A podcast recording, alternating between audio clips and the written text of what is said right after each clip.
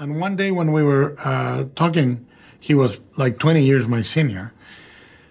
I said to him, when one of us dies, we should come back and let the other one know that there is a life after death.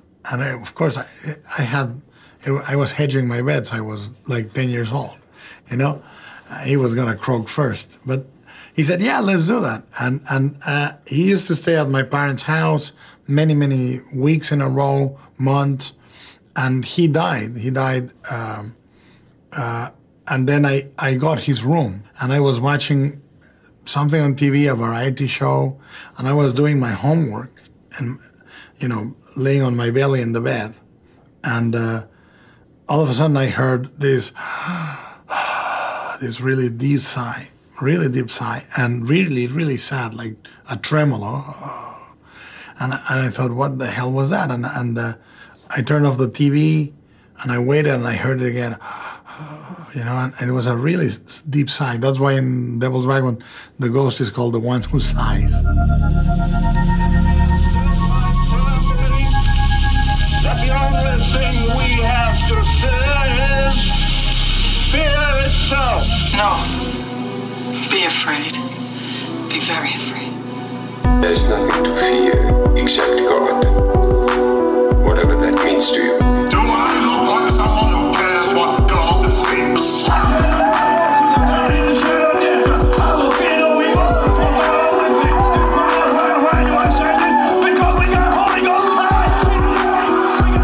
You're listening to The Fear of God, a podcast exploring the intersection between Christianity and the horror genre.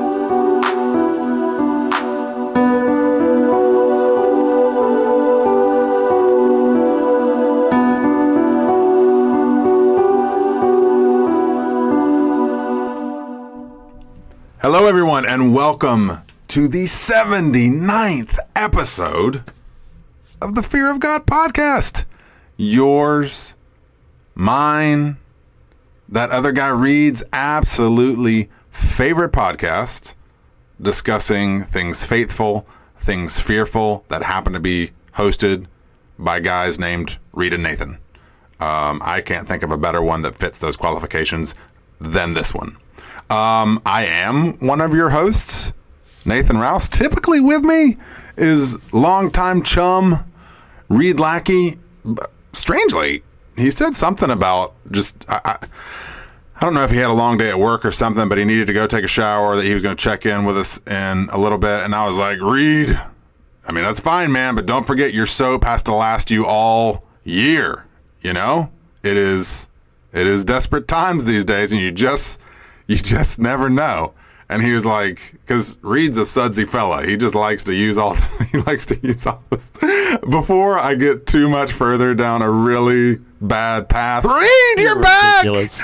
And you've got... You're so ridiculous. Of Am all I... the adjectives I think you've called me in our friendship, I think this is a first for sudsy. I'm a, I'm a sudsy fella. Anyway, well, yeah, you know, sudsy once, sudsy twice, sudsy three times. What you gonna do? So we are back. Reed, it is episode seventy-nine. I cannot like, believe that. And yeah. Technically, it's like eighty-two if you count the Quarterly Kings, right? That's true. Well, the Quarterly Kings, and then we've had a couple of bonus ones here and there. So yeah, there's definitely been more than seventy-nine actual episodes. But in terms of like the actual, we'll just we'll just, we'll just call it one hundred. Well, we're not there yet. let's, not get, let's not get ahead of ourselves. There's a whole twenty, twenty bonus episodes.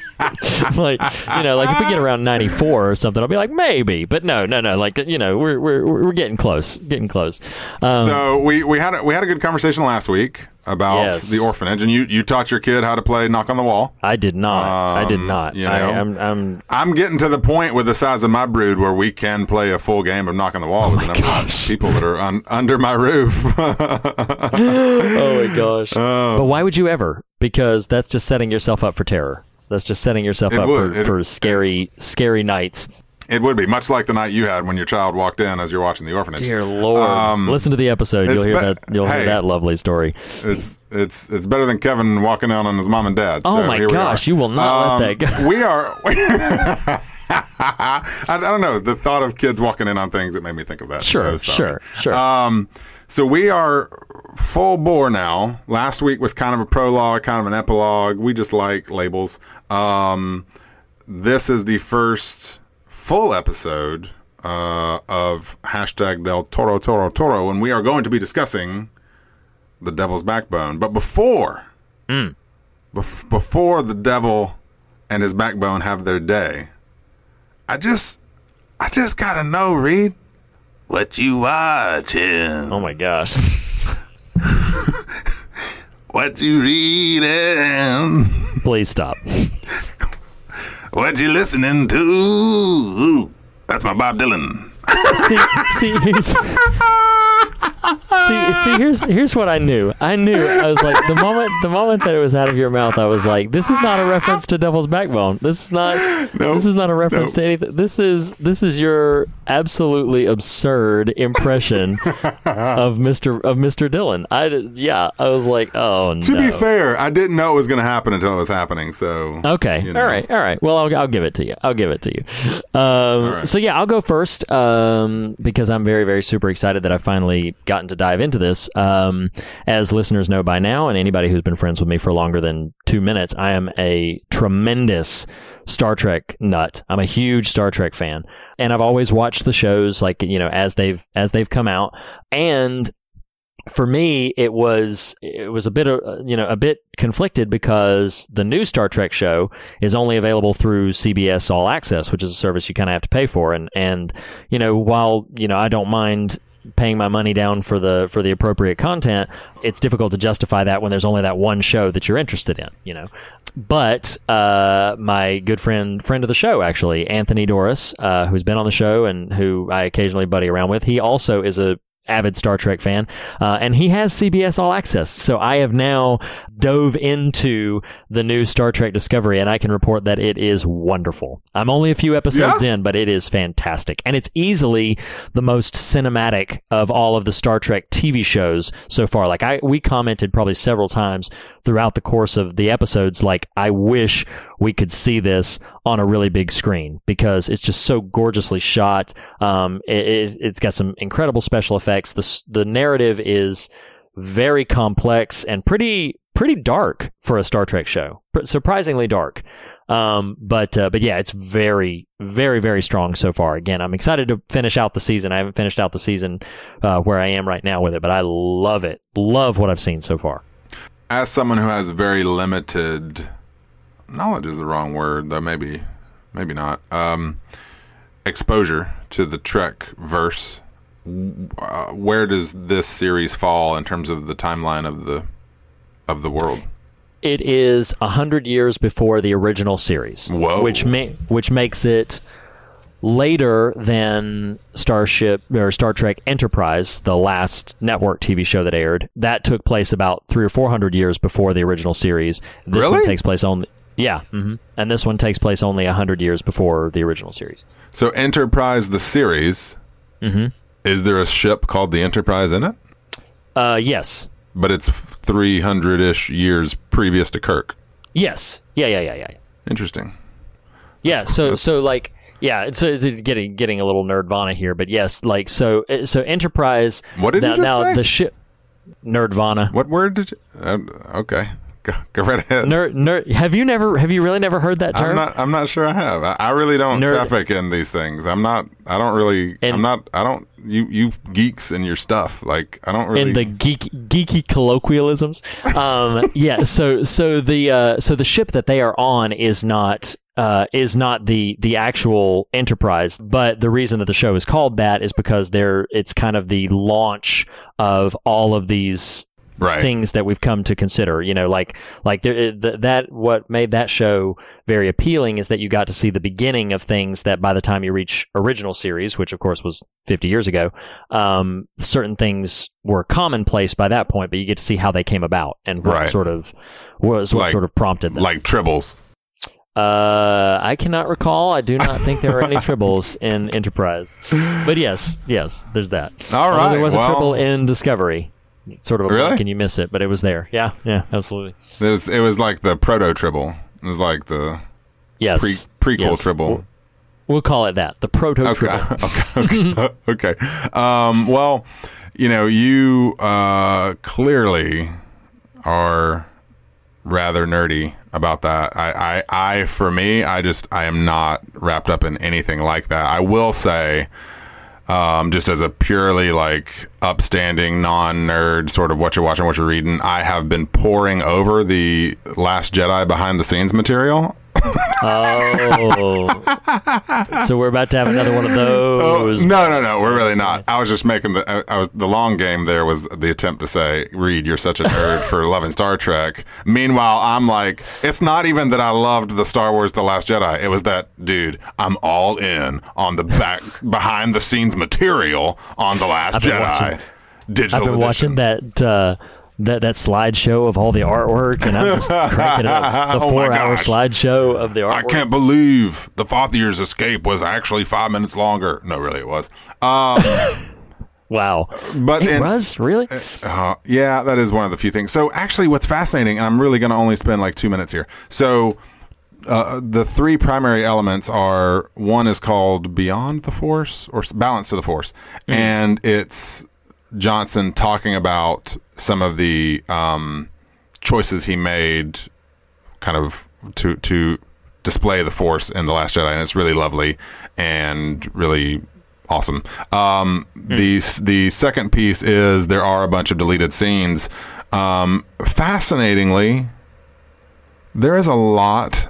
I can't remember every thought you had about The Last Jedi. I did write them all down and have them somewhere. But... Um, I'm just kidding. I, I really didn't. But um, the the uh, p- one of the criticisms that I would give credence to before um, the haters sunk their teeth into that movie was just a little bit of shriftness as far as Finn goes, the character of Finn. Mm, sure. Right, Dude, right, right. There's a lot of Finn stuff that got left on the table that actually is really great and really fleshes out the arc of that character in that movie in a way that I'm kind of like... Only from a runtime standpoint do I get leaving them out. Like, okay, all right. From a pure story standpoint, they're fantastic and worth your checking out. Uh, lastly, there's a feature-length special called The Director and the Jedi um, that's like, just as you'd imagine, oh. It's like a documentary about the making of the film that I'm about two-thirds right, of the way right. through. So anyway, yeah, I've been watching The Last Jedi behind-the-scenes material, yo. You can have your Star Trek Discovery, well, nerd. Wow. Oh, my I'm gosh. Just kidding. Hey, well, that is the great debate. That's the great debate is Star Wars versus Star Trek. So yeah. Now everybody knows where we lie. Right, I guess so. so. so yeah, yeah, yeah. Although, I, well, I was going to say I do like the Abrams Treks, but a lot of Trekkies don't consider those, like, you know, legit. If you will, I, I do. I, I, I know. I know you would. Bring uh, yes, all the yes. um, why don't you? T- since you so you know uh, bespoiled and decried my uh, intro to our segment here, why don't you take it out, Mister Dylan aficionado? Okay. All right. What you do do do watching? What are you reading? What are you listening to? That was good. And not not to be left out. Um, what you watching, what you reading, what you listening to. Listeners have already turned us off. They're they're, they're done. They're done with this. They're they're done with this nonsense. This they did. Singing to they did to when I called you Sudsy, and they got worried about the content of this episode. um, all right, so that was that, and now this is this. We are yes today discussing. I want to call, I want to say like El Diablo, but I don't know backbone in Spanish, so it would just be like El Diablo Backbono, you know. But that's no, I, be- I believe it's uh, El Espinazo del Diablo. I oh, believe okay. that is what it's in, uh, which is funny because I think it's it's it's literally translated as The Devil's Backbone, I believe, but it looks on the page like the spine of the devil, which which sounds like Ooh, more chilling. It does sound, you know, chilling. Like yeah, the spine of the devil, like like yeah, yeah. So, but uh, El Espinazo del Diablo. So yes, The Devil's Backbone. This was the um, third uh, feature film by Guillermo del Toro. That was the third? And, um, What were it the was other, the third, yeah. What were the previous two? So the the first one was a film called Chronos, which was his his debut feature, um, which honestly, were our series going longer, that would be the next entry that we would probably cover. I think it's a very interesting film. It's very early for him, uh, but there's a lot of fascinating things uh, in it. Um, it's kind of a kind of a vampire story. Um, that's very reductive to the plot. There's a lot more to it than that, but but you know, think sort of along the lines of vampires. That's the kind of story that you're in for. Um, but then his second film was Mimic. And um, have you ever seen Mimic? Uh, no, I actually I never have seen Mimic. Do you like it? I I do like it. I'm a bit of a defender for it, but I understand who's in it.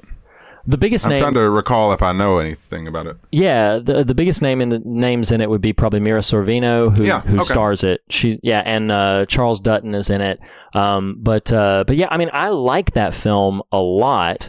Um, it it gets sort of middling reviews when people reflect on it and talk about it. Um, and it received very mediocre reception uh, at the time that it was released, to the degree that Del Toro was quite discouraged as a filmmaker. Like his, he was feeling like, man, I'm all, I'm just going to get stuck in this sort of rut. I'm not going to get to tell the stories that I'm going to get to tell. Um, it, you can hear him talk. He says frequently, in fact, I may, uh, listeners will know if I did or not, I may open with this clip where he, he says in interviews and stuff that three of his films saved his life. Um, and he means different things by them, sure. But he says, Devil's Backbone did, Pan's Labyrinth did, and The Shape of Water did. Um, what I know of what he's specifically referring to with Devil's Backbone is that he was feeling, after the sort of the mediocre response to Mimic, um, he was feeling very sort of uh, atrophied as a filmmaker and was kind of in a bit of despair, wondering if he was ever going to get to to sort of fully be the filmmaker that he wanted to be and believed he could be. Um, and then uh, Pedro Almodovar, uh, I'm hoping I'm saying his name correctly, uh, was a producer who had seen Chronos and liked Chronos a lot and had reached out to Guillermo del Toro specifically and said, I want to produce your next film. And uh, and so that didn't quite pan out until a couple of years later, but that's when Guillermo del Toro went back to him to to try to get Devil's Backbone off the ground, and the rest is history. Um, so yeah, Devil's Backbone was his was his third feature, and he has alluded to that it might be his favorite. He doesn't go, I mean, understandably so, he doesn't like flat out say, like some filmmakers would, this is my favorite film, um, but, and like some filmmakers have, but he does say, when talking about Devil's Backbone, he says, um, sometimes I like it more than Pan's Labyrinth. I never like it less than Pan's Labyrinth. So basically implying like Devil's Is Backbone. Uh, Pan's Labyrinth the follow-up? Uh, no, no. After that, he did Uh, both of the Hellboys and Blade two before getting oh. to Pan's Labyrinth. Yeah.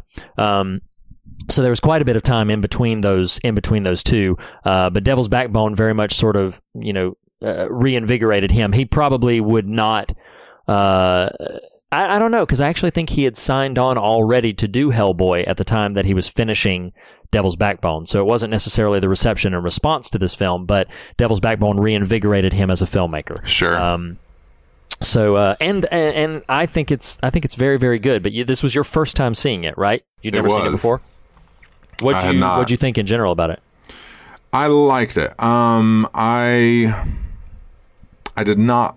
Uh, I was about to say I did not love it, but that sounds like you know negative. I don't mean to sound negative. I, I enjoyed it. I think that I'm anxious to see sort of some of your thoughts to to maybe bolster some of what I had just inklings of. Um, okay, sure. There were there were things about it I really enjoyed. I loved the tone.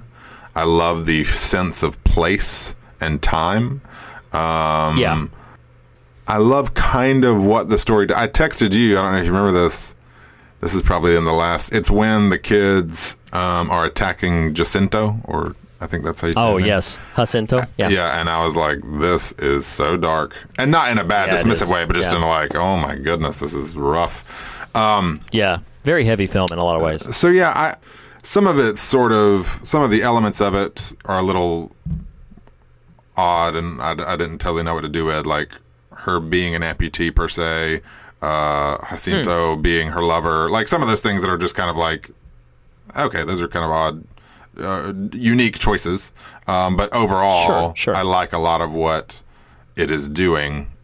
It, it is not I would not rank it for me personally. Now, hear me. That's a very hot take. That's like watched it one time, trying to process sort of approach.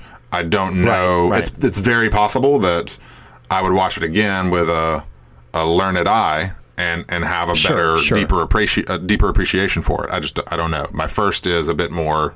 That's it was good kind of feeling. I, I, I don't. Yeah, I don't disagree with that. I wouldn't kick. I wouldn't kick against that at all because I think that was kind of my first. Uh, response to it is I, you know, I had heard a lot of really positive things about it when I first checked it out. At the time that I had seen it, I had already seen, uh, my first viewing of it was following a viewing of both Hellboy and Blade two. So I kind of came to it, uh, later than a lot of other people did. And being hailed as like, oh man, if you like Guillermo del Toro, yeah, you gotta see The Devil's yeah. Backbone, you know? And, and so I think it might, in an initial viewing, might have been a bit overhyped for me. I appreciated it significantly more this time around, so maybe that would be a similar experience for you, but but again, I don't know. I think one of the things that really stands out to me about Del Toro as a filmmaker is, and this is going to be more substantiated by perhaps some later entries in this series that we're doing, but the man makes films with more overt compassion than almost any other filmmaker I can tell today. And that may that may sound like initially a, sort of an odd sentiment to express, but I'll I'll substantiate it.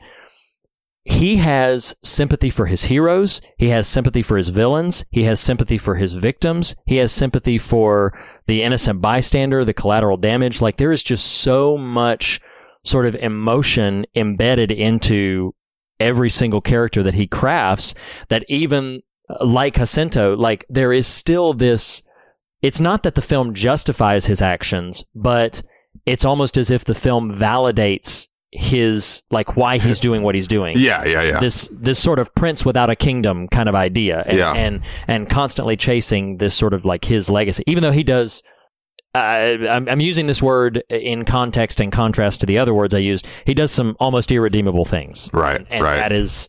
That is not to be dismissed, but there is still this sense of compassion that I- I exudes off of Del Toro's films, and that's something that I feel like I was always subconsciously responding to that I'm a bit more actively aware of now that I've seen, you know, all of his catalog, most of his catalog a couple of times. I will say, um, I will say if I can jump in. Um, sure, uh, yeah. T- two thoughts, one uh, neutral, one positive. To your point, excuse me, I don't know if you heard the sort of real organic surprise I expressed when you said this was his third film. I think that having seen Pan's Labyrinth, having seen the Hellboy, so I haven't seen Blade, but of course having seen Shape of Water now, like yeah. there's there's a way the fantastic elements in Devil's Backbone don't really like they don't translate great, you know, in terms of just the visual mm. component of, of Santi. Like, I think it's just okay. Um, oh, interesting. That feels okay. a little, that feels a little cruder to me than I was planning for mentally. And so that's why I was I like, gotcha. wow, that's his third film. It felt like an early sort of entry. Um, by the same token. And, uh, uh, the, the sort of positive thing I wanted to come back to was and validating what you're saying in the, in the, context of Jacinto, even things like Jamie or, or Jaime or however we Jaime, say his name, yeah. mm-hmm. um, who in any other film, possibly at the hands of a less sort of, in your word, compassionate storyteller, he's going to be just kind of the thorn in the side of, of Carlos the whole right, time. Right. And right. I will say something that's really, that surprised me about the movie in a positive way is it kept turning new corners that I was not really like okay, yeah, planning yeah. for, you know, and it's just, just narratively. I was like, oh, well, this is a lot more rope because it starts with just these guys leaving Carlos down there. Like that's right. Well, I mean, yes. you have the, you have the kind of prologue element with um, Santi's death, but um, in terms of the, the, what you think is the primary driving narrative when they leave Carlos, mm-hmm. the, the, corners just keep getting turned. Like, okay, I, I really right. don't know where this movie is going. So that's that's always right, right. positive to me. Um, sure, if done, sure, if done rightly, you know. Yeah. Oh, I, I absolutely, I agree. There's a there's a mystery to be unpacked in this film, but the film does not immediately sort of prop you up to to get the mystery that you're that you're getting. Like, in other words, uh, there are films that sort of lead with, "Ooh, isn't this mysterious and weird?" and we don't know what happens. This is a kind of film that you almost don't realize until it introduces these new elements that it's like, oh, yeah, I didn't even realize that that was uh, like, in other words, there's no reason for you to suspect that uh, Jacinto is directly connected to Santi's death. There's no real right, reason right, in your right. in your initial, because you're almost thinking, when you're hearing the opening narration, you're almost wondering, like, how far back is this flashback going? You know, like, how the the thing that it's showing you is it's showing, you know, one of the early images. I can't remember if it's the very first image, uh, but it's one of the early ones, if it's not the very first one, is that, you know, the, the hatch opening in the airplane and the bomb falling down. Right, right. Know? And and um and so you wonder, like, okay, well, how far how far back are we going in this story, or how far back do the tendrils right. go? And it's actually not that long. Like the entire, like everything you see in the film probably takes place within within maybe about a year, if if even that long. Like it's a, it's a pretty truncated story. Yeah, I would have said a lot less than that, but maybe I'm forgetting. Yeah, it, no, no, no. It yeah. it might be it might be just a mere matter of, of weeks or months or something like that. But yeah, it's a very s- specific uh, shortened amount of time with tendrils that eke out into, you know, the, the broader scope of what's going on in the nation with the war, with right. the Civil War, and um and everything. And so, yeah, uh, we can get into we can get into if you want to just some uh, a few specific notes about the film. You mentioned a second ago that the that the ghost design for you was was merely okay. I didn't register very much. Here's here was what my impression was the very first time around I saw the film, is I was like, the ghost looks creepy, the ghost looks freaky, but there's not like a lot of him. And so I was like, because there wasn't, in my sort of very limited exposure to the film, uh, the first time I saw it, I was very much like, oh, that ghost wasn't in it very much. That was that was kind of interesting. But this time around, specifically, and I think this was only the second time I saw it, um, this time around, I was very attuned to what I will call the unique qualities of the look of the ghost. Like, when I was looking at him, he very much, there's two things I'll point out. First of all, he very much looks like a like a doll. He look it looks like a, and I didn't register that the first time. Like he looks like a like a porcelain doll, right? Um, which I which I found interesting. It wasn't just the you know the the affectation of like the cracks on his head right, where right. he was wounded. Initially, that may just seem like a sort of a, a visual flair, but I was looking and I was like, wow, that's that's very deliberately. He looks like a like a broken doll, like a like a broken sort of porcelain doll. But then, of course, because this character. Uh, the the character that is the ghost, Santi, that we keep referencing, is killed by a blow to the head, but then thrown into this little pool that's in the basement of this this orphanage, this uh, you know boarding school, as it were. The blood that would have eked out from his head is like flowing upwards in the water. Right, so right. as a ghost, he's walking around, he's walking around, and that, that trickle, that flow of blood is still sort of eking up from his head, which uh, I don't know that I really registered the first time through, but this time around I was like, wow, that is that is pretty cool. I th- I thought that was pretty cool, just sure. a little sort of touch. But I but I will say one of the things that immediately drew me in, and it did not the first time through.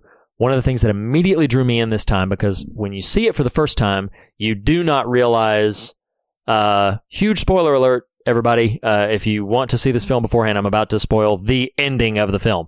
You don't realize that the person telling you the story is a ghost. Right. And right. so because you don't realize that until like sort of the final moments of the film that like, oh yeah, a ghost is telling you the story.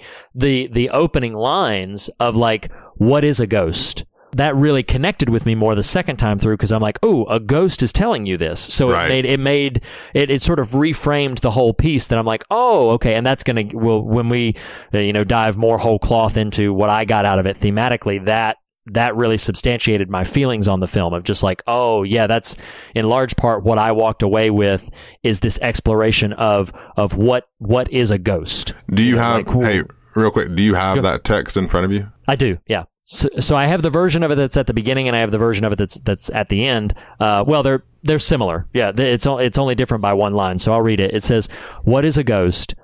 A tragedy condemned to repeat itself time and again. An instant of pain, perhaps. Something dead which still seems to be alive. An emotion suspended in time." God, I love that line. "An emotion suspended in time, like a blurred photograph, or like an insect trapped in amber." Uh, very poetic language, none none of which, except for this something dead which still seems to be alive, directly related to, you know, a phantasm of a pre, you know, of a human. It's like they're talking about this. Well, but I context. think what one of the things that I found so fascinating, and I, um, I did pick up on this when it repeats at the end of the film, both literally and metaphorically. What I found really great about that bit of scripting is while the movie is ostensibly a traditional ghost story, all of those definitions have some sort of reverberation in the film. You know, like, yes, absolutely. You know, yes. an, an emotion suspended. What was it? Uh, suspended in time or something. You know, I think about an emotion suspended in time. You know, I think of Carlos's um, uh, uh, when he gets abandoned by the the the folks there, like yeah, that yeah. sort of thing. Even even your amber, uh, an insect caught in amber. That's probably the least, or at least theoretically, the least sort of relevant one. But it, think about the bomb. It is it is yes, static. It exactly. is it is yes. it is it is a, a dud, as it were. But right, it's right. it suits that sort of language, if that makes sense at all. You know. Oh, so, oh, and so I just totally I, I, I'm with you. I, I really liked that. You know, he is aiming for more than just a quote unquote traditional ghost story, and and and more now, or less achieves that, I would think. Oh, uh, no, I totally agree. I'm going to ask you a question yeah. uh, that that uh, is going to probably seem a bit random or a bit odd. So uh, when I watched the film, uh, I watched it on uh, the the horror service Shutter, um, and the the captions for the film translated the very last line of the film, where after it goes through that whole paragraph again, it says, "That's what I am." Uh-huh. And uh, was that the same, if you can recall, was that the same sort of final way that the last so. line was yeah. phrased? Yeah, yeah. Yeah, it, it as I'm looking at uh, listeners just happening in real time, peek behind the curtain. I like this so much more, and this speaks to sort of the disconnect of Spanish and translation. Is um, so it, the it, this uh, text that I'm reading on IMDb translate that last line not as "that's what I am," but "a ghost is me," and and I I find that yeah, yeah, yeah. sort of sort of more haunting about it. It's like, because he's having these exploration of of what is a ghost, what are all these things. It's like, well well a ghost is me, you know, like that, like this sort of personal identification for it, which, yes, in all practicality, "that's what I am" is saying the same thing, but right. in yeah, yeah. in my opinion, sort of less poetic language.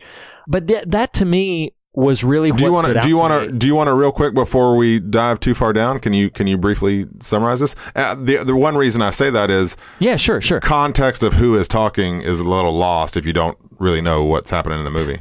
That makes sense. Yeah, sure. So so as briefly as I can, um, this film takes place during the Spanish Civil War, um, and you are shown in the very opening scenes, you're showing uh, some bombers driving overhead, and a bomb drops into this uh, the, into the sort of court square, the courtyard of uh, this. It, it's not an orphanage. Uh, it's it's more like sort of like a boarding school, as it were. Uh, but it is a place where soldiers have come to sort of drop off destitute children while they go and, and right. fight in the war, and, and, and people who have now, you know, become fatherless or become motherless because their uh, family was killed in the war are are taken to this place. So there's a collection of these boys, and we meet a boy named Carlos who's brought and dropped off here uh, in the very opening uh, moments of the film. And then as he's there, he's trying to fit in with the rest of the boys. Uh, there's this uh, boy, Jaime, who is a uh, a bully. One of the sort of workers slash caretakers on the film that we keep referencing is Jacinto, um, who ultimately is revealed to be the villain of the piece. And there is um, a, a pair of people. A They are not a couple, but you get the inclination that he...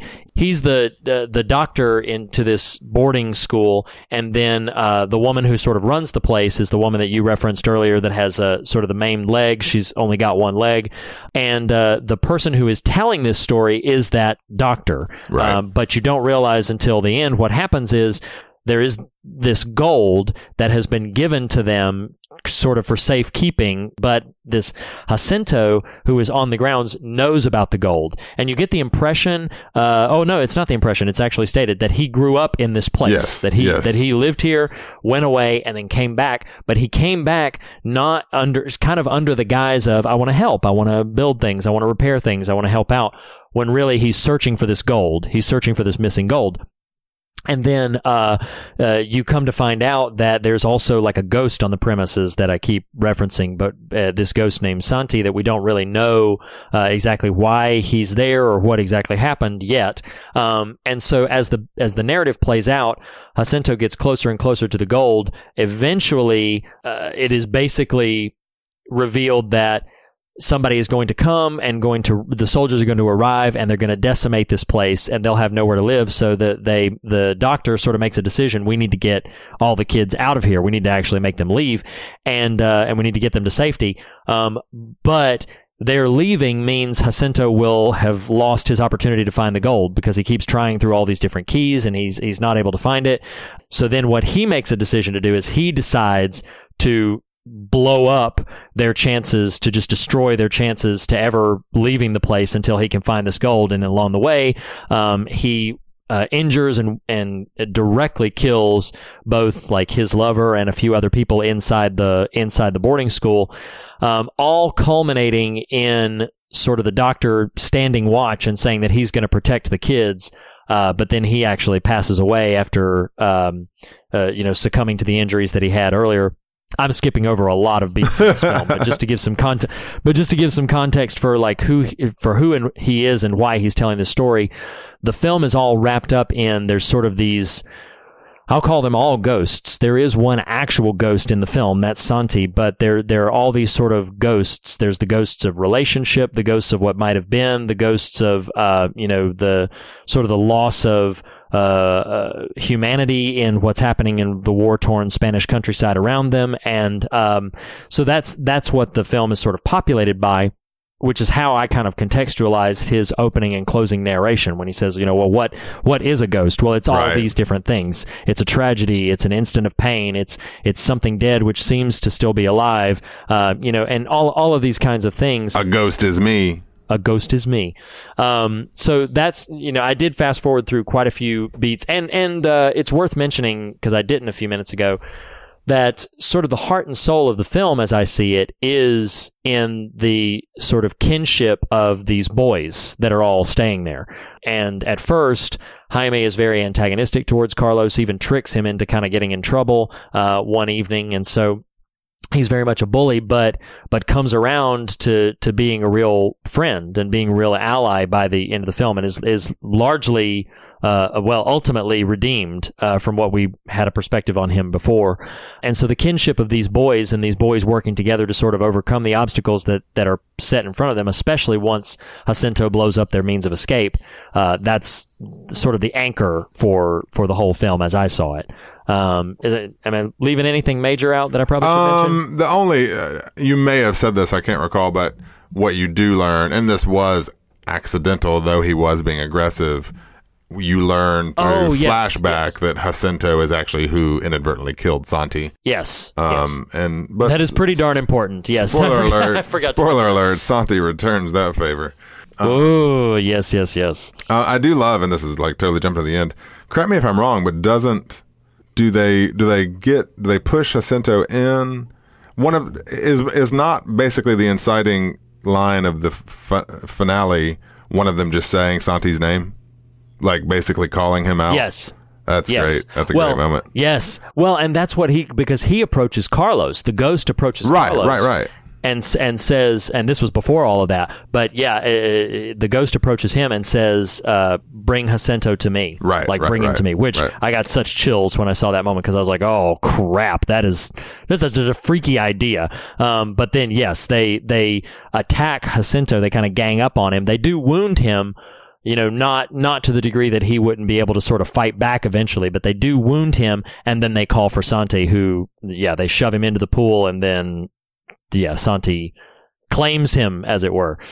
But uh, I don't know if you have any sort of particular things that you want to point out in terms of, um, you know, scary moments or moments that you that you connected with or not, because probably everything that I have left to say about the film is going to substantiate into specific thematic conversations. So I'm gonna, I'm going to defer to you. Is there anything specific before we get into that that you want to bring in? Dude, those slugs are nasty. Yeah, dude. You have a thing with bugs, though. Bugs and slugs and everything. Wow. There's bugs, and then there's those big old fat slimy slugs. Like, I don't think of a slug as a bug. Like a bug is like a a roach or a beetle. They do. But so does Jug.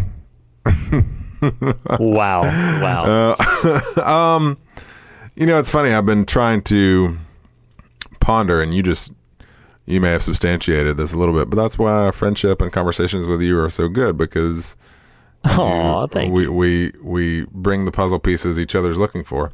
Um, I've been thinking a lot about what I'll call Jughead. You like that? Oh, yes. Which, I do um, love that. That's a Lost reference, welcome. Everybody. It is.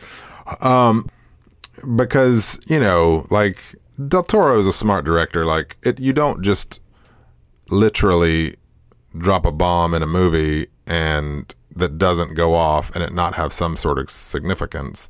Um, right. Like, right, this absolutely. is, this can't just, well, I don't think, is just some sort of incidental. It's, it's too random to be random, if that makes sense.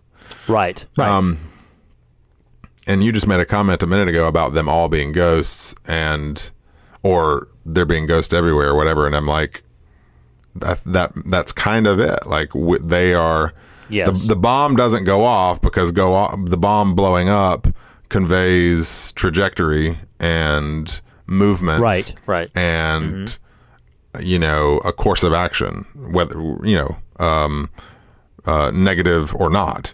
And sure, whether sure. whether it's a commentary on, I don't know enough about my Spanish Civil War history, um, Me either, whether man. that's a commentary on, you know, the Spanish Civil War uh, uh, directly, or, you know, what happens in a culture that is plagued by civil war. Like, I don't know, that that's that's a really fascinating sort of, you know, uh, po- possibly inroad to thematic ideas that I wasn't really planning on, but like, no one no one is living, no one is right, life is not happening, like people are breathing right. and walking around, but there is not growth and maturity and development taking place right for, for these right, characters right. which would imply a living, thriving scenario. I don't know, anyway, so I, I was it's funny, I was actually going to ask you what your thoughts on the bomb were, but I'd sort of just gave my own thoughts. Do you have any sort of, other than what I just said, or or would you have had, or do you have other thoughts on what the bomb meant to you, or how you interpreted that, or had you given that much thought? No, I had, and I think I think I'm right in line with you. I, I would have, in a singular sentence, called it just the ghost of the war. Yeah. That it is just that that that it is, you know, I like how you connected that to the insect trapped in amber that he comments out, you know, like the the the, the presence of the bomb is really compelling to me, but I think it's a metaphor that you could approach from several different angles, sure, which is sure. why I think it's so compelling. Right. Um, I mean, it, it, it is. It's this essentially a bomb dropping like that, which, by the way, uh, that that was kind of a freaky shot for me. Like just... Um, something that is somewhat unnerving to me. I don't know if we've ever talked about this, but but uh, mentally I have, uh, it's not a fear, it's just a flash of sort of anxiety or terror, as it were. Um, I I do have, uh, when maybe it's just a general fear of the dark. I don't know, maybe you could chalk it up to that. But um, if I'm outside somewhere and it's nighttime and there's like an openness, I do sometimes sort of have a flash of fear where I'm like, ooh, if something were to just come out of that blackness, like I wouldn't, I wouldn't know what to do. Like, and and there's a is shot like, in the film. Is this like Blake Collier's fear of open, you know, terrain? Oh, that is hilarious. uh, you know what? Maybe, maybe it is. Uh, shout out, Blake. Yeah. Um, but uh, but honestly, like, so the other night. Uh, I was. I think I've referenced this before. Where I live uh, is next to a field that is uh, that has some power towers right next, right in the middle of the field. And bizarrely, because my brain is just weird sometimes, I was walking out taking the garbage out, and I can look up and I can see those towers. And I had just this this freaky flash of a thought. I was like, man, if one of those power lines snapped, it would come like right down, and it would just it would just be freaky. Something like coming down out of the sky at me, which I know may sound a bit bizarre, but I'm referencing that specific scene right, in the film right. where Jaime is out in this in this sort of field and looks up, and out of the dark sky he can see the planes, but then sees the bomb very tangibly come down right. right in front of him, and I was like, "Man, wow. this is my worst fear." Wow. Is like Del Toro is just like channeling an an, a, an incredibly unique and specific paranoia that we lucky has. You're like, "Man, I may it's be so outside true. One day, and an inert bomb is going to land right in front of me. or a satellite. Oh my gosh. A satellite is going to fall from the sky.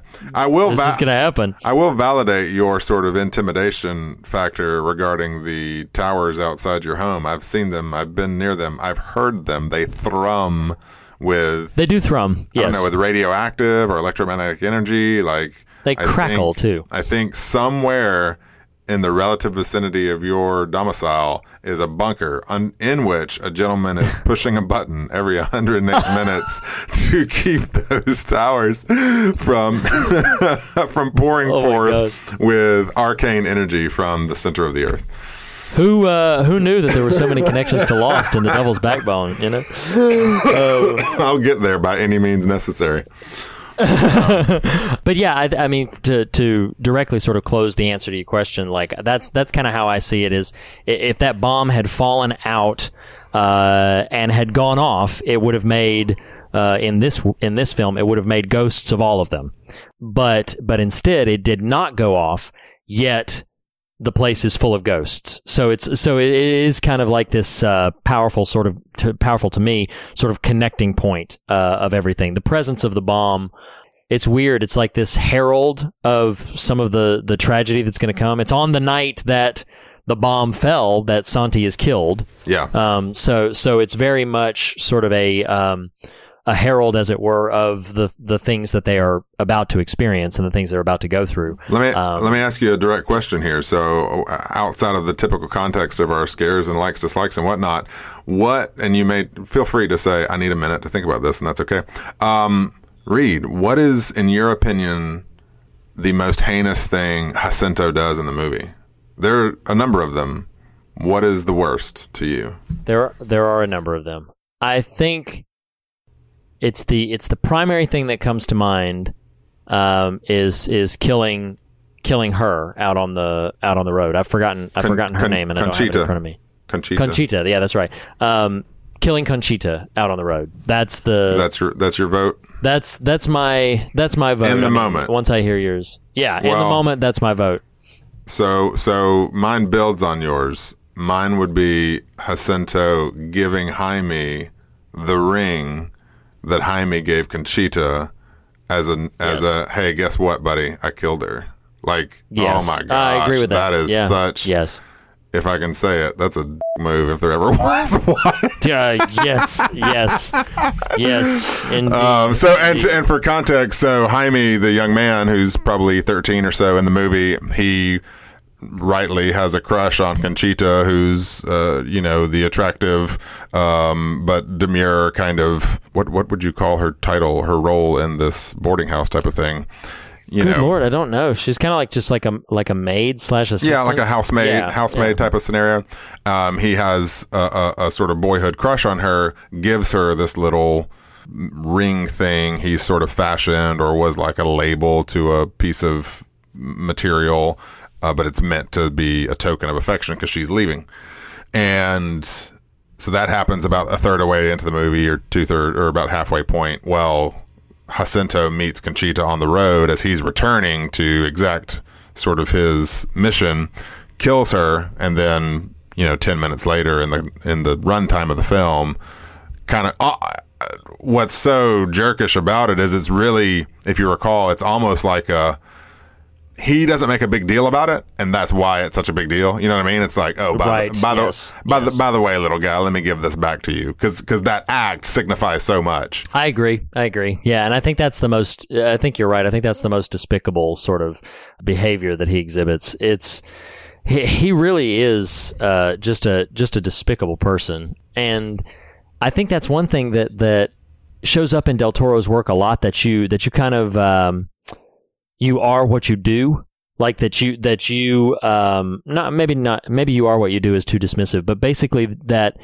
your actions kind of define your trajectory as a person. And, right. and, and he's, you know, he is wicked and absolutely despicable in the film, uh, all for the pursuit of this, of this like gold. And in terms of, to answer your question, like, why does she, you know, why does she have that, that wooden leg? I don't know why the deliberate intentional choice to give her, you know, to make her an amputee and give her that leg, but that's where the gold is. Well, yeah. Like it's yeah, all, yeah. it's all sitting in her, in her leg.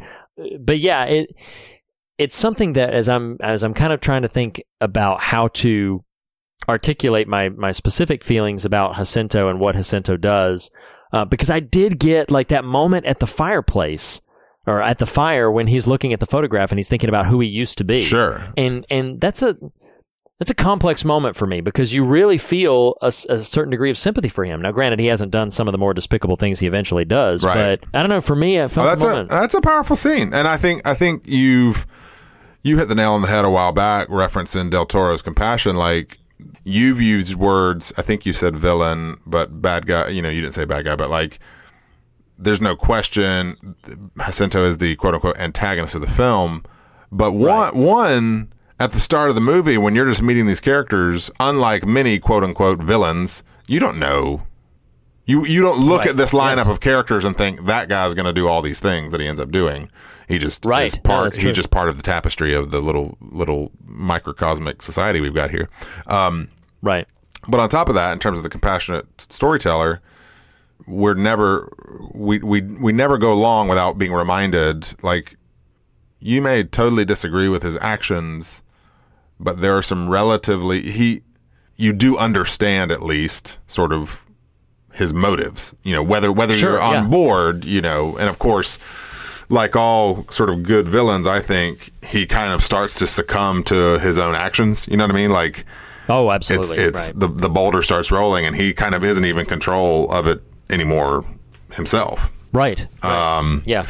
Anyway, well, let's you know, let's let's if you're good, let's you want to just sort of jump in and, and sort of swim around in the little pool at the bottom with the ghost, and you Whoa. know, just talk about the themes and the slugs and put those on ourselves. Oh, our soap that that's got to last all year, even once we get out of this. Well, you know, I am very sudsy. So, um, sudsy lackey. Sudsy lackey. Um, oh my gosh! Don't call me that again. So, um, but no, seriously, uh, like. The thing that stood out to me about the the ghosts in this film is, you know, the, the, the, the exploration that he's trying for in the very beginning. You know, what is a ghost? I'm going to read it again. A tragedy condemned to repeat itself time and again. Uh, an instant of pain, perhaps. Something dead which still seems to be alive. An emotion suspended in time, like a blurred photograph, like an insect trapped in amber. And what I think about when I... sort of parse out what's similar about each of those is they're all sort of a captured moment where something happened. Uh, d- did you ever read, I know you saw the film, did you ever read the book Room? No. In the book, they repeat a line a couple of times that I that I wish had made it into the film somehow, but I don't recall it making it into the film. Uh, they repeat a line where they define what a crater is. Mm-hmm. Um, what a, and and the way it's defined by the mom for for the young boy is a crater is a hole where something happened, hmm. and and I just I, I thought that was that was kind of a powerful little articulation of like you know that that there's a uh, and again that's Room, we're talking about Devil's Backbone, but uh, I'm gonna bring in sort of my thoughts and feelings about this in a second. I wept like that, a baby during that movie though. Oh, during Room? Yes. Yeah. It's a powerful movie. Very anyway. affecting movie. Good movie. Um, but uh, yeah, a crater is a hole where something happened. And if I can substitute, if I can steal language from the novel Room and insert it into Devil's Backbone, you know, like uh, a ghost is is kind of like a, a fragment or a, a uh, shade, if you will, of something that has happened. Uh, there, there is a... Um, right. Uh, an impression, a a leftover uh, indentation a of a residue. Residue is the word I keep scratching for. That like there's a residue of something that has taken place, um, and you know you have the bomb to indicate the war. You have uh, you know all of the different totems throughout the throughout the place, like the ring. Um, you have the gold itself. You have her wooden leg. You have all of these different sort of uh, incidental things that point to. Or leave residue of things that have happened. And one of the things specifically that stuck out to me this time of, and I'm, I'm traveling somewhere, feel free to kick back or nuance this, but this, this notion of in this film, the ghosts all kind of, uh, I keep trying to find better words to use it, but I'll just use it. They bear witness Sure. They bear witness to what has taken place. Like this, the, the, the final image of the film is the doctor, well, the doctor's ghost watching the boys as they all escape this place of, of death and this place that has nothing for them, and they wander off down the road. I don't know if they're going to be okay or not, because it's a long walk and some of them are hobbled and they have right. no food. So I don't know if they're going to make it or not. But he's watching them sort of leave this place um, to try to go off and find help, to find something, you know. And as I was thinking about that final shot and thinking about, like, wow, the ghosts in this film sort of uh, carry and bear witness to what has taken place, most especially with, with Santi, who won't, you know, and you kind of think about it. Uh, we talked about it a little bit uh, last week with The Orphanage, but in many narrative ghost stories, that's kind of what the ghost is. The ghost is like a a uh, an impression left of some thing, some mystery right. that uh, some travesty that has not been reconciled or resolved, and so there's so it leaves this uh, sort of uh, mist, as it will, that that reminds everyone this is a thing that has happened here. And uh, so I really just got to thinking in this film about pain as witness and ghost as witness and uh, the past as witness, and that's that's just kind of what uh, sort of kept a drum that kept beating as I was watching this film, is these these fragmentary residues, as it were, bearing witness to the tragedies or the atrocities that have taken place uh, before. Because in the film, the literal connection to the title is uh, this sort of child who is born um, deformed, born, you know, prematurely, uh, and they have a kind of a spinal deformity. It's right. like a like a spinal separation, and that is, you know, sort of colloquially known as the devil's backbone. And what he says is, you know, the devil's backbone is supposed to represent a child who should never have been born. Um, and and it was something that, I don't know, it it just, it all connected for me, this idea of there are things that have happened in the world, things that have happened to these individuals that are painful and that are tragic, and there's a lot of loss, there's a lot of death, there's a lot of suffering, and basically they create ghosts which bear witness to that pain and bear witness to that suffering. And uh, that's what just sort of stuck out to me, is that there's not, it's not just that these atrocities take place and then they're done, that something is left behind, even if it's only the shell of a bomb or uh, or the memory of a spirit hovering right. over the water. You know what I mean? Sure. Um, so, you know, I know those are kind of big, heady ideas, but that's kind of the that, that's kind of what I was scratching at when I walked out of when I walked out of this film.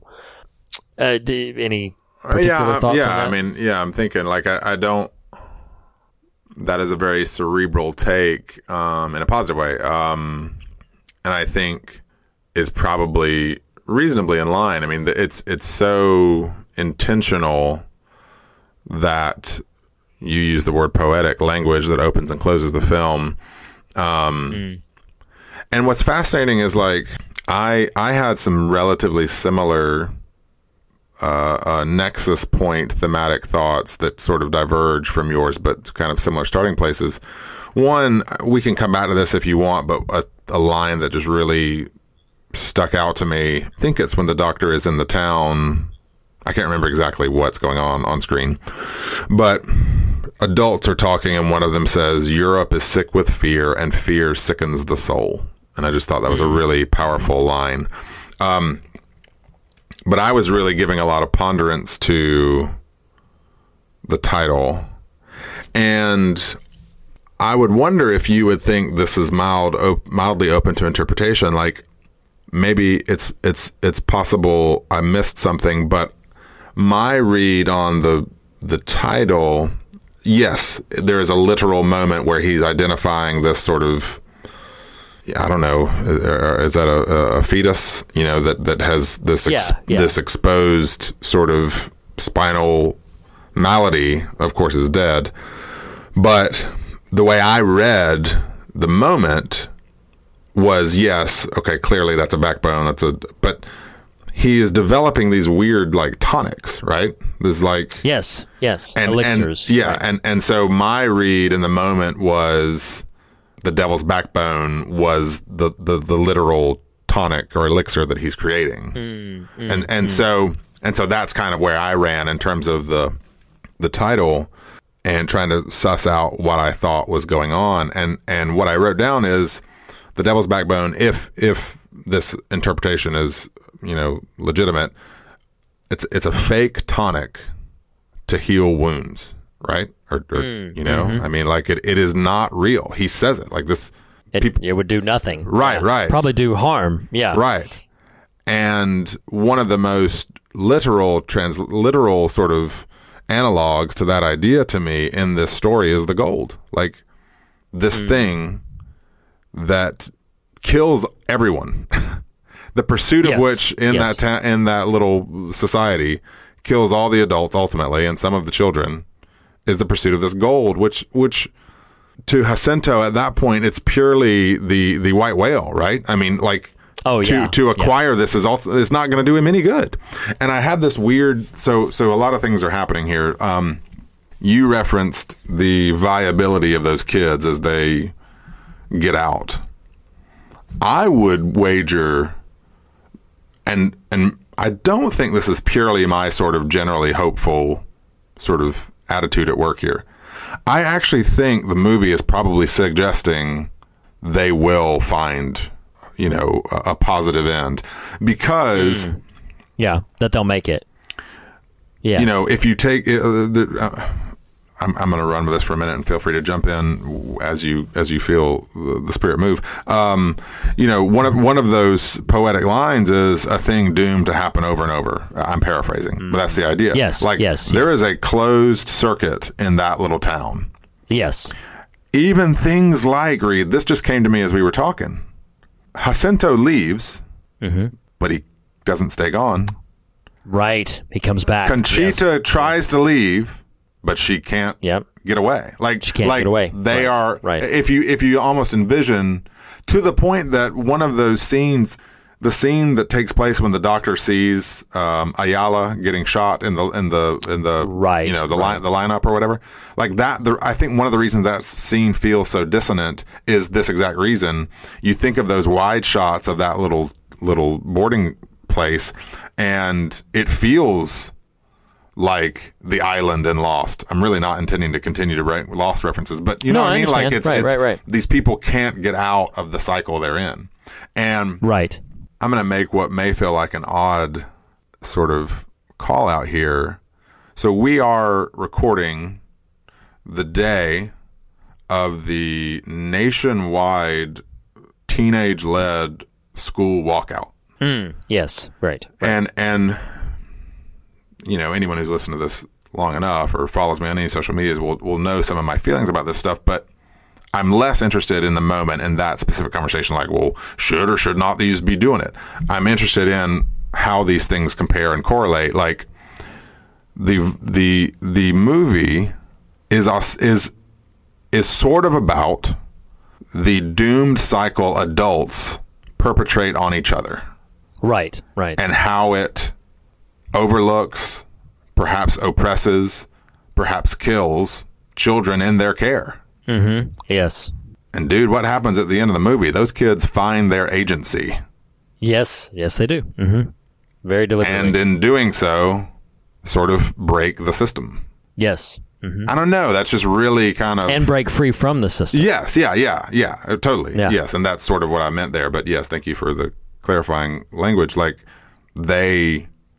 And and and I, I don't know. I, I think in, in one sense the movie is really challenging from that standpoint, as good story does, is kind of finds you where you're at and, and you know what I mean, kind of addresses some of the things you're already thinking and feeling and observing in the real world. But like, sure, sure, we are, dude. Reed, I can't tell you how many times, and this is gonna seem, it won't seem like an odd call out, but I'm gonna try to correlate it back in. Do you remember? I don't know if you've listened to it again at all, but our conversation with the Body Blood fellas during It. Yes. And this this thematic notion that presented itself in our conversation of how in the real world, and it presents itself in the story of It, we basically charge our children with saving us. Oh, and I yes, can't yes. tell you how much I've thought about that lately. That specific mm, talking point yeah, in right. the culture we're observing around us right now. And yes. And you look and, and you take what happens in It and that idea and now look at The Devil's Backbone and it's like, I mean, the doctor who is who is sort of like the the quote unquote good guy, the the sort of hero, even he is selling snake oil. Yes, yes. You know what I mean? Like yeah, the the willful the, complicity. Right. The woman.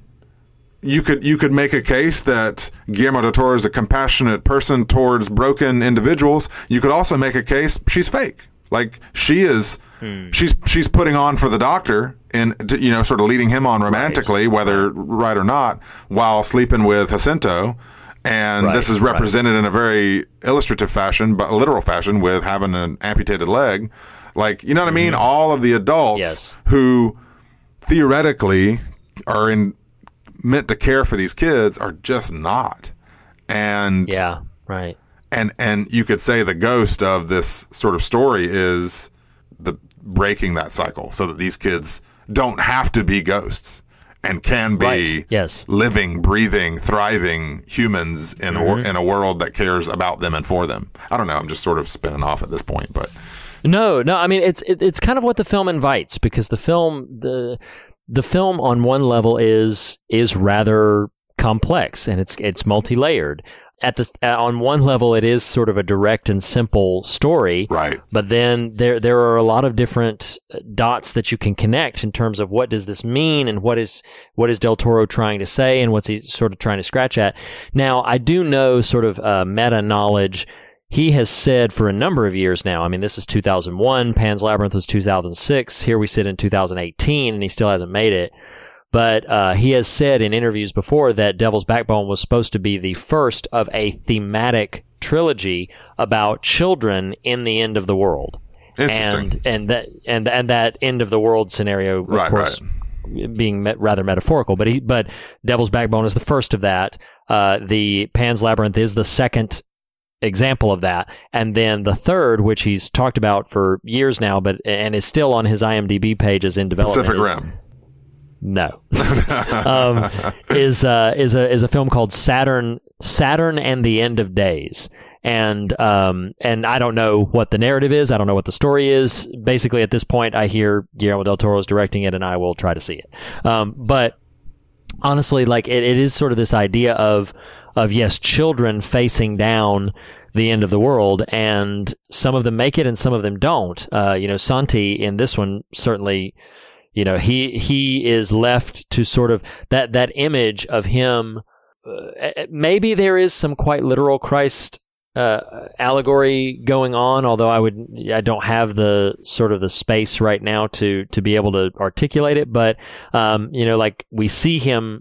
The final time we see the ghost is he's hovering over the water. He's standing over the water uh, that that he was cast into and in which he died. Um, and uh, so that just all that idea of him walking on water. But he is forever resigned to just sort of stay and bear witness to to what has taken place here. The the rest of the children are not purposefully by the actions of Santi, a ghost, and the doctor. Also a ghost.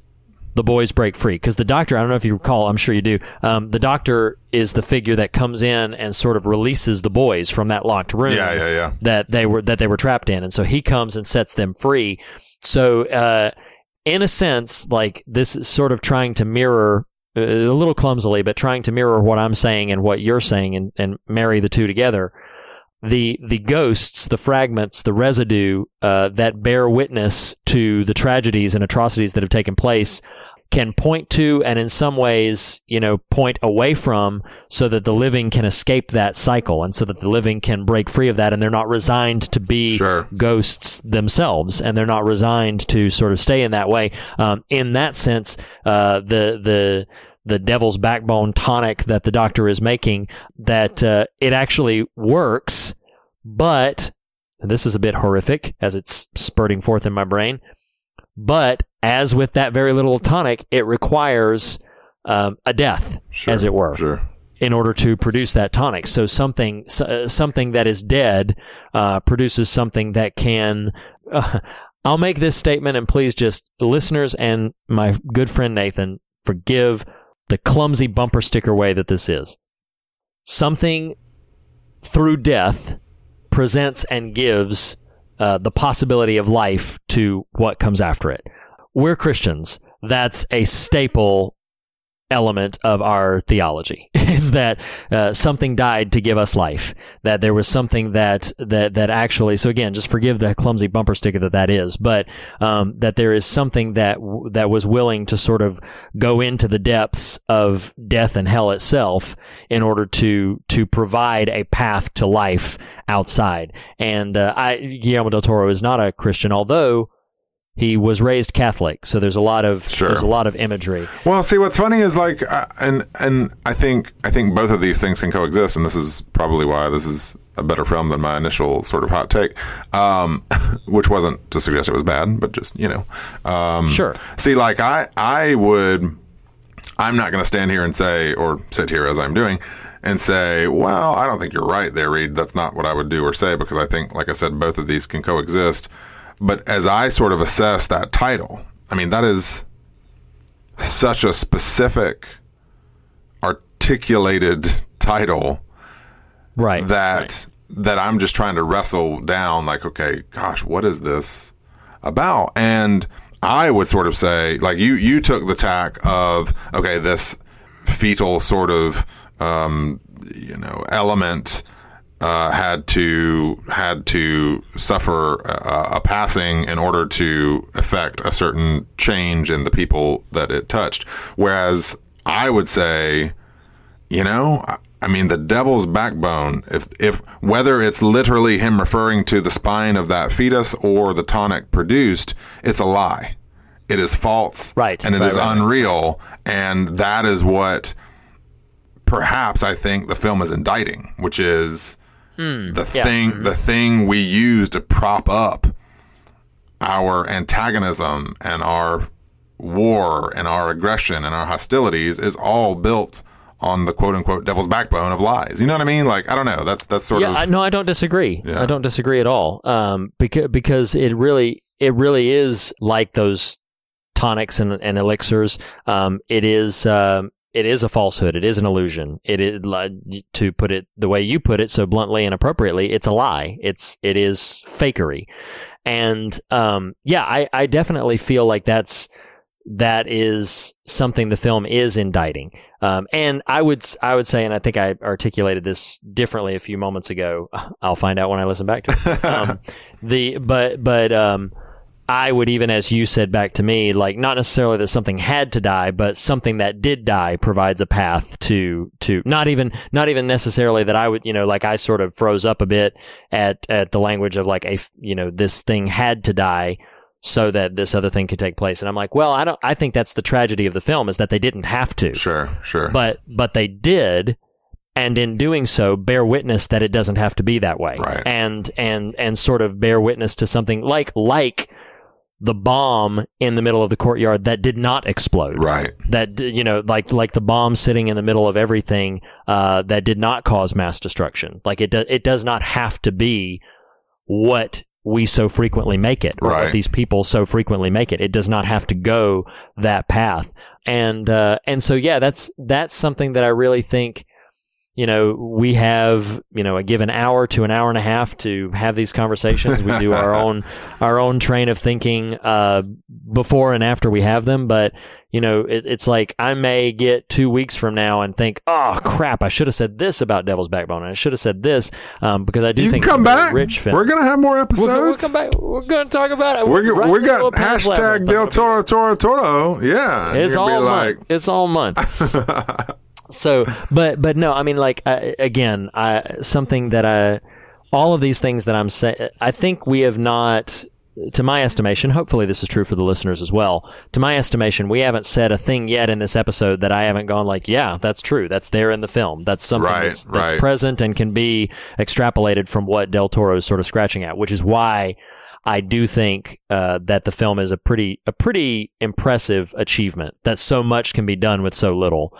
Um, and uh, and he has articulated before, although I have yet to really dive deep into this, that he's articulated that what we see when we see one of his films is is almost the literal tip of an iceberg. Sure. And that substantiating everything that winds up on the finished edited film is is substantiated by a mountain beneath the surface right. of research and consideration and allegory and things that dots that he's connected, color palettes that he's decided to use, things that he's decided to try to draw from to produce an image or a moment. And um, and that's what I think makes him such a compelling filmmaker, is you can feel the weight of the research that he's done. He's a very intentional filmmaker. Sure. Um, and uh, and this film especially, yeah, I mean, uh, I'll go ahead and bring in, I actually have uh, two passages of scripture to to bring in and, and uh, kind of kind of connect to kind of connect to what we're saying. One is a very cautionary one and is a rather bleak uh, passage of scripture, and then I'll end with the, the more hopeful one. One of the things that I thought of uh, in sort of identifying what's taking place on the negative end in this film is Ezekiel chapter twenty-two and verse twenty-seven, uh, which is speaking about uh, wicked people in leadership. And it says, "Her officials within her are like wolves tearing their prey. They shed blood and kill people to make unjust gain," which obviously has some connection for me to what Jacinto is doing in the film and kind of what he's trying to uh, accomplish there. But then I don't know why this one stood out to me so much, maybe just because of how much I was thinking about ghosts and specters and and shadows as bearing witness. But I thought about Second Timothy chapter two, uh, verses one through three. I'll read it very quickly. It says, um, "You then, my son, be strong in the grace that is in Christ Jesus, and the things you have heard me say in the presence of many witnesses entrust to reliable people who will also be qualified to teach others, and join with me in their suffering like a good soldier of Christ Jesus." And that is obviously because it's that particular passage of the scripture is very deliberate to sort of presenting an apostle, as it were.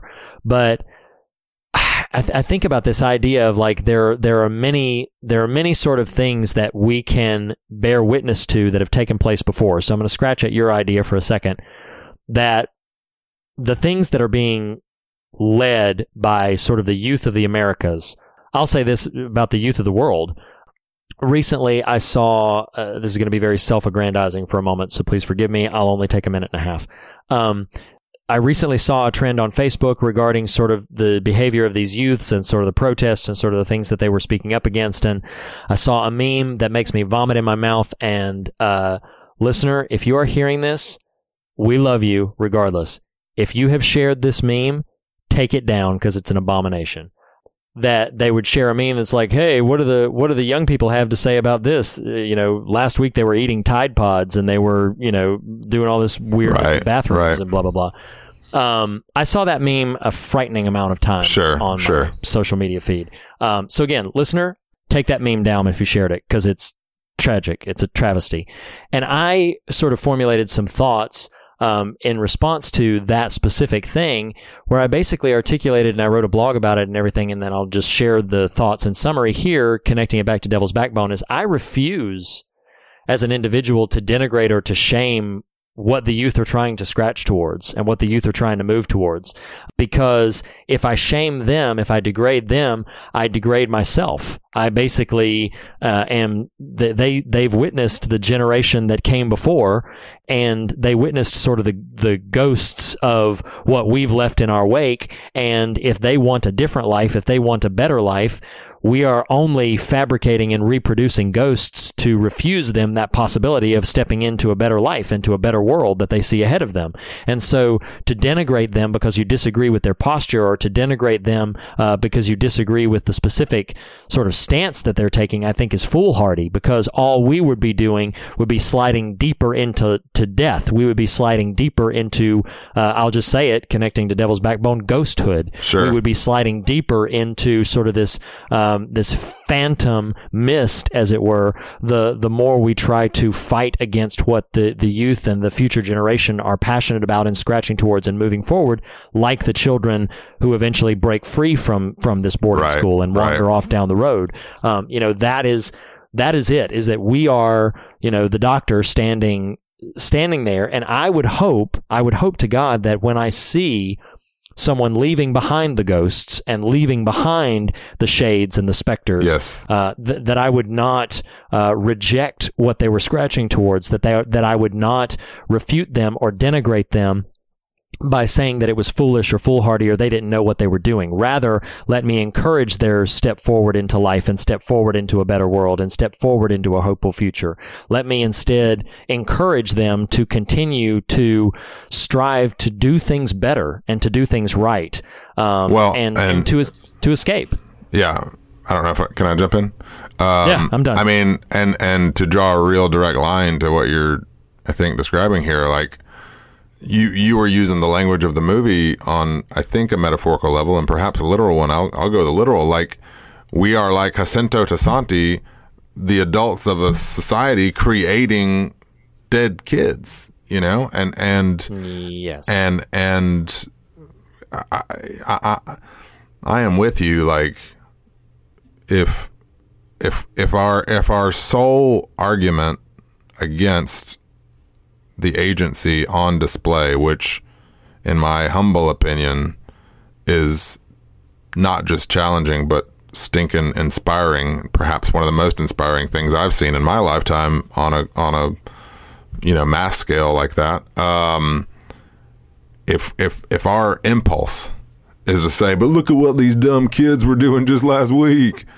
if that's our response, oh my gosh. You know, heaven for yeah, heaven forbid, right. Last week you find out the stupid stuff I did.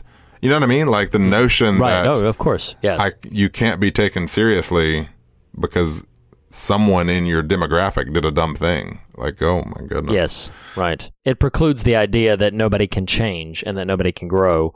Um, not to mention the fact that these were not the same. Right, people, right, or but, yeah, or that but, that's the sum. Yeah. The sum assessment of an entire people group. Yeah, yeah, that's ridiculous. Exactly. No, exactly. Um, but I think that's the, you know, and, and maybe maybe as a way, as a way to sort of, uh, a, you know, pivot us into David S. Pumpkins and wind the conversation down, just that, that uh, like, yeah, we can we can either be living with the ghosts and recreating ghosts ourselves, or we can, you know, step away and step out and step forward into the sunlight, right. and and leave behind the insects trapped in amber, leave behind the blurred photographs and the the uh, the thing that seems doomed to repeat itself over again. Or I love this, a thing which is dead, which seems to be alive. Right. Like I like I loved that language. You know, it it it, it appears to be living, but it is dead. Um, and and leave it behind. Lest you know? lest all we be left with to be able to say, Brother Lackey, but the ghost is me. That's right. Yes. Yes. I you know what? I'm just going to leave it there. That was great. Thank you.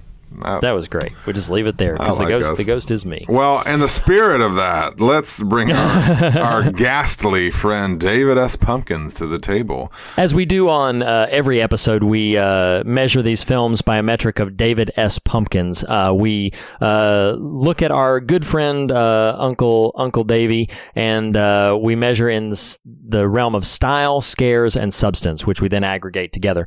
Um, so for style, I'll lead the charge here. For style, for De- for Devil's Backbone, uh, Guillermo del Toro directed, I will I will give it a four for style. Um, I really like it. I really like it a lot. Um, I think it, it lacks some of the flourish of some of his later works, but it's a it, it's a really strong entry. It's I, I like it. All right. Um, for myself, for style, I'm gonna land at. Um I'm gonna I'm gonna land at a three. All right, I kind of thought that's where you'd land. I think that's appropriate for your comments that you made. Uh, now, where would you put it for scares? Mm, I actually like. I think there is a darkness to it that is undeniable. In terms of pure kind of scariness, I didn't find it like you know I didn't. I did jump at the moment when Santi's eye shows up in the keyhole. Um, I'm gonna you know sure. I'll, I'll, um. I'm going to give it a three. Okay. Uh, that's actually, I mean, yeah, that's that's actually where I would put it. I think that it is a compelling film. Um, I, I think it's very stylish, but I don't necessarily think it's going to give anybody any nightmares. So, yeah, I'm going to land at a three. Well, and I think, I think um, to double back on myself here, I think the scares are more intrinsic to the, oh, my God, what we do to ourselves kind of scares. You know what I mean? Sure. Like, right, right. Exactly. Anyway, go ahead. Yeah. No, I totally agree. Um, so for substance, uh, man, I'm so tempted. I'm just going to go with my gut in the moment like I should. Uh, I'm going to land at a four for substance. I was tempted to give it a five because we've already unpacked how sort of the metaphors within the film could be leveraged a couple of different ways. Um, so, but but I do think four sort of feels more right. So I'm just going to go with that. I think I'm going to land on a four for substance. A very substantial film.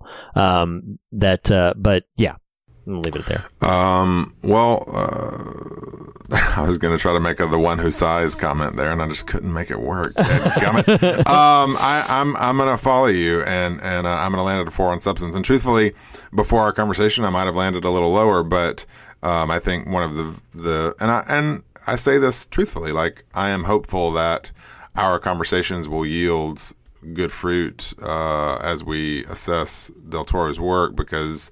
Like, I, I, I would not walk away from Devil's Backbone even after our conversation and say, like, no, I, I want to go watch that again. Or I'm going to introduce so-and-so to that movie. But I do think were the moment to come where I happen to be able to watch it again or that context present itself, I'll get a lot more out of it based on this conversation. So I'm, I'm going to land at a four for substance.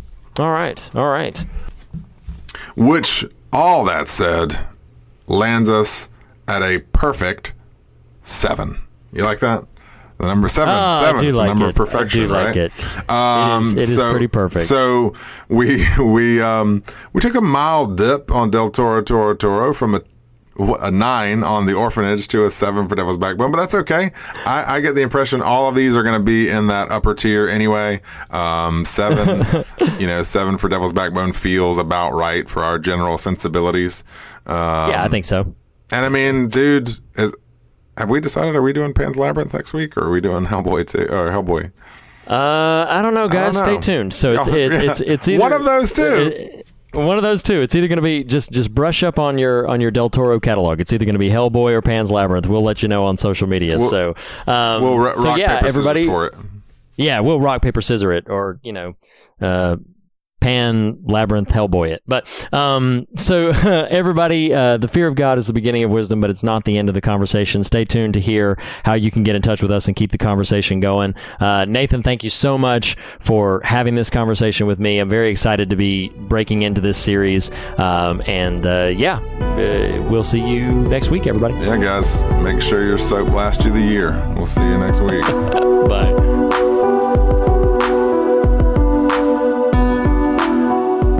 The fear of God is the beginning of wisdom, but not the end of the conversation. To continue this conversation, you can follow us on Twitter at The Fear of God.